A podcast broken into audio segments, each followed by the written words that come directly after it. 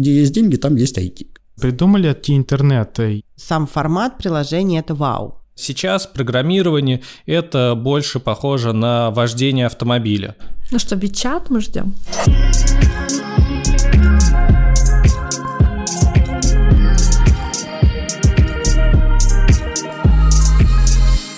Всем привет! Это подкаст «А за окном» Россия. Я его ведущий Сергей Гребенников.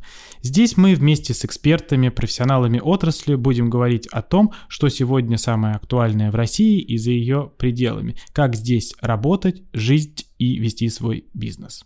А главное, конечно же, все с оглядкой на те технологии, которыми мы привыкли заниматься.